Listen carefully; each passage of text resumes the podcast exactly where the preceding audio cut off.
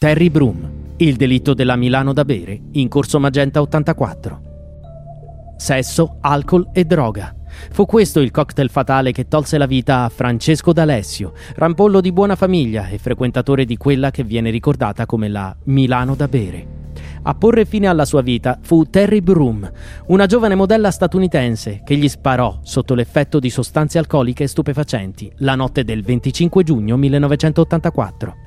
Una volta arrestata, quando un giornalista le chiese se avesse ucciso per amore, rispose: Sta scherzando? E il movente infatti non fu la gelosia, ma l'esasperazione. Francesco D'Alessio, playboy quarantenne e figlio del vicepresidente di una delle più quotate scuderie italiane, era appassionato di belle donne e bella vita e sembrava non poter accettare i continui rifiuti della donna alle sue avance.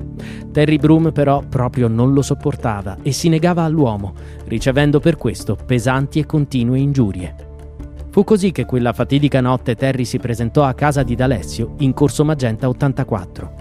L'uomo era in compagnia di un'altra modella, la stessa che assistette alla scena e grazie alla quale fu ricostruita la dinamica del delitto. La Brum ed Alessio si recarono in bagno, lì bevvero e fecero uso di cocaina. Dopo poco si sentirono sparare alcuni colpi.